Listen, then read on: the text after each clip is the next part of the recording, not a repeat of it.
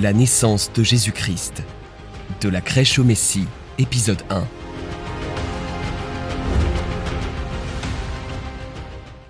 Il y a plus de 300 prophéties dans l'Ancien Testament qui annoncent la venue du Rédempteur, et Jésus les a toutes accomplies.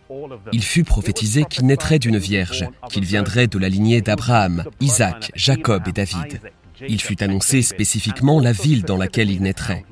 Dans Michée, psaume 5, verset 2, il est dit que de Bethléem Ephrata, celui qui devait être le souverain viendrait. Il y avait plus d'une Bethléem, et ici, à Bethléem, il y a 2000 ans, Jésus est né. La probabilité qu'un seul homme accomplisse 300 prophéties par coïncidence ou par accident est presque impossible. La probabilité qu'un seul homme accomplisse 8 prophéties est de 1 sur 10 puissance 17. C'est un 1 avec 17 zéros à sa suite.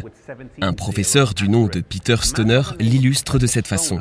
Si vous preniez des pièces d'un dollar en argent sur 10 puissance 17 et que vous les mettiez sur le territoire du Texas, ils couvriraient l'État sur environ un mètre de profondeur. Ensuite, si vous marquez une des pièces et que vous la mettez dans la pile et que vous bandez les yeux d'un homme en lui demandant de trouver la pièce marquée, ses chances de la trouver sont de 1 sur 10 puissance 17, presque impossible. Pourtant, Jésus n'a pas accompli seulement 8 prophéties, il en a accompli 300. La naissance de Jésus fut prophétisée, la ville de sa naissance fut également prédite. Toutefois, Marie et Joseph vivaient à environ deux ou trois jours de voyage de cette ville, soit un voyage de 112 km.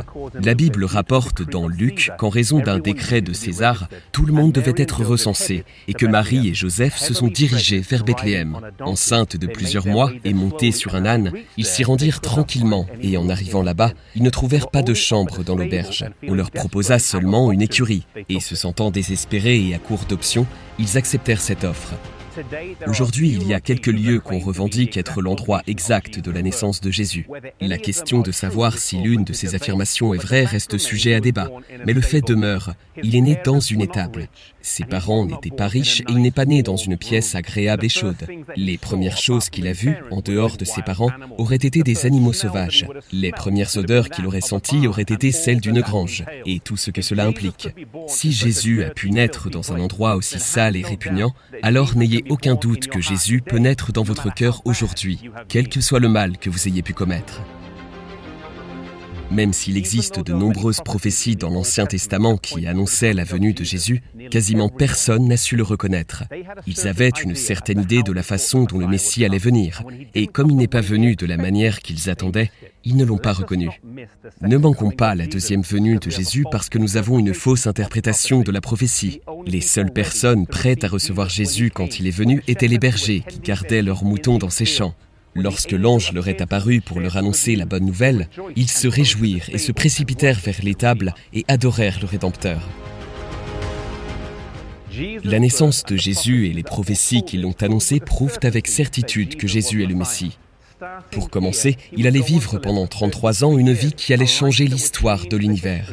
Le lieu de la naissance de Jésus montre l'humilité de notre Sauveur.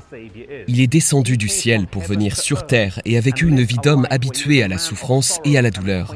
Et sa naissance ici, dans une grange à Bethléem, montre à quel point il était prêt à s'humilier pour sauver l'humanité. Jésus, qui est né dans une étable, peut naître dans votre cœur aujourd'hui si vous lui demandez d'entrer.